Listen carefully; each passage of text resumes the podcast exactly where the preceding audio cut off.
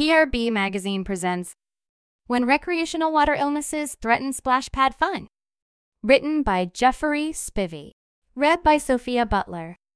Splash pads are a hallmark of summertime family fun for communities across the country, typically free to use and open to the public. They're an accessible and affordable way to keep children entertained when school's out. Many parents also look to splash pads as a safer alternative to pools. Visitors can engage in relatively carefree play without water safety concerns, but that doesn't mean splash pads are without risks. For park goers and park officials overseeing splash pads, recreational water illnesses are an urgent, ongoing concern. How germs spread at splash pads. The universal appeal of splash pads and spray grounds is what ultimately drives the risk of public illness. Splash pads are unique aquatic venues as they have a variety of interactive water features that attract people of all ages, especially those under the age of five years, says Duana Grant, waterborne disease coordinator for Alabama Public Health. When kids and adults play in splash pads, germs, poop, pee, and dirt can rinse off their bodies and shoes. Grant says that sprayed water also rinses debris, such as human or animal feces, dirt, and leaves from splash pad surfaces the result is an environment ripe for the spread of germs. Recreational water illnesses tend to be gastrointestinal, though skin irritation is possible, says Grant. The most common pathogens are Cryptosporidium, a microscopic parasite that primarily causes diarrhea, Shigella, a bacteria that causes diarrhea, fever, and stomach cramps, and Giardia, a tiny parasite that spreads via contaminated soil, food, and water. According to the CDC, other possible health problems include eye and ear pain, coughs, and congestion. In short, an afternoon frolicking around a splash pad can lead to some serious complications. Thus, park officials are tasked with the tremendous responsibility of keeping this popular summer pastime safe for all visitors, a challenge many leaders are tackling head on. Cleaning, maintenance, and partnerships Protecting park visitors' health and safety often requires collaboration with local health agencies.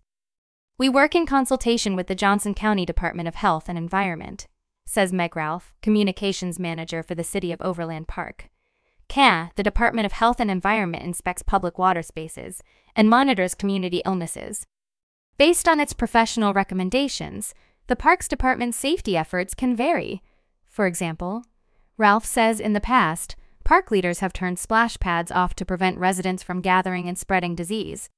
Even general health guidelines, not specifically geared toward recreational water use, provide proper guardrails for safety measures. We, of course, follow recommendations of public health departments, such as not going into public spaces when you are sick, says John Burns, Recreation Superintendent for Parks Recreation in Sioux City, Iowa. That is one of the best ways to prevent any illness from spreading. Local partnerships aside, one of the most critical factors in preventing recreational water illnesses at splash pads involves the water source itself. Some splash pads use a constant flow of fresh water, while others use recirculated water. Grant says that recirculating water systems present a higher risk of illness, especially if industry best practices aren't followed. This isn't a problem for Burns. All six of our city's splash pads don't use recirculated water, he says. That means there's no requirement to test the water for chlorination or chemical levels, and maintenance is more focused on physical safety and equipment longevity as opposed to disinfecting. Similarly, in Overland Park, Ralph says during normal splash pad operations, fresh water is constantly circulating through the splash pads, minimizing the risk of any disease transmission. The city hasn't seen any spread of public illness at its three splash pads. Located in Roe Park, Sapling Grove Park, and Thompson Park.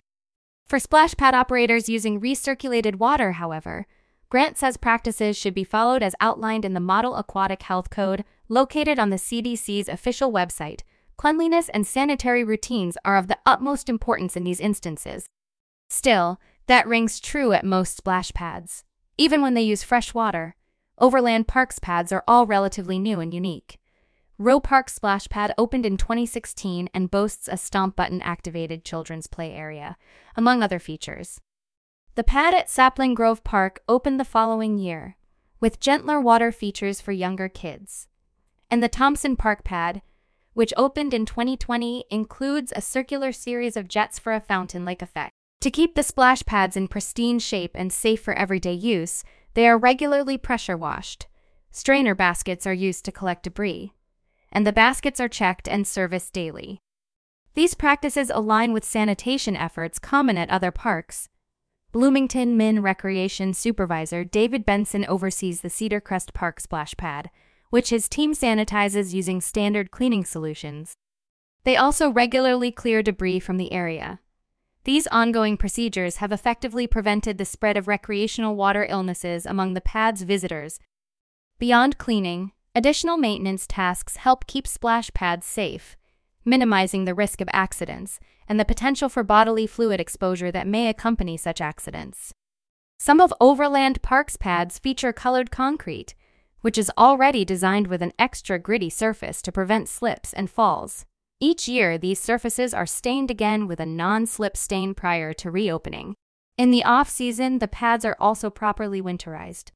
Additionally, long-term maintenance and equipment upkeep, like that used by Burns's team in Sioux City, can play a role in general safety and accident or injury prevention. With so many elements to juggle during seasonal use and in the off-season, risk reduction largely falls on the shoulders of parks departments. A joint safety effort. While it's crucial that splash pads are properly maintained and routinely disinfected, park goers must also look out for one another. Grant suggests splash pad users adhere to the CDC's guidance regarding safe water play. These guidelines include participants showering for at least one minute before entering any body of water or water feature, providing kids with regular bathroom breaks or diaper checks during water play, and informing kids to stay home if they are sick with diarrhea. Also, during water playtime, splash pad users should avoid swallowing water, sitting or standing on spray jets, and defecating or peeing in the water. Many of these restrictions overlap with what's expected at public swimming pools.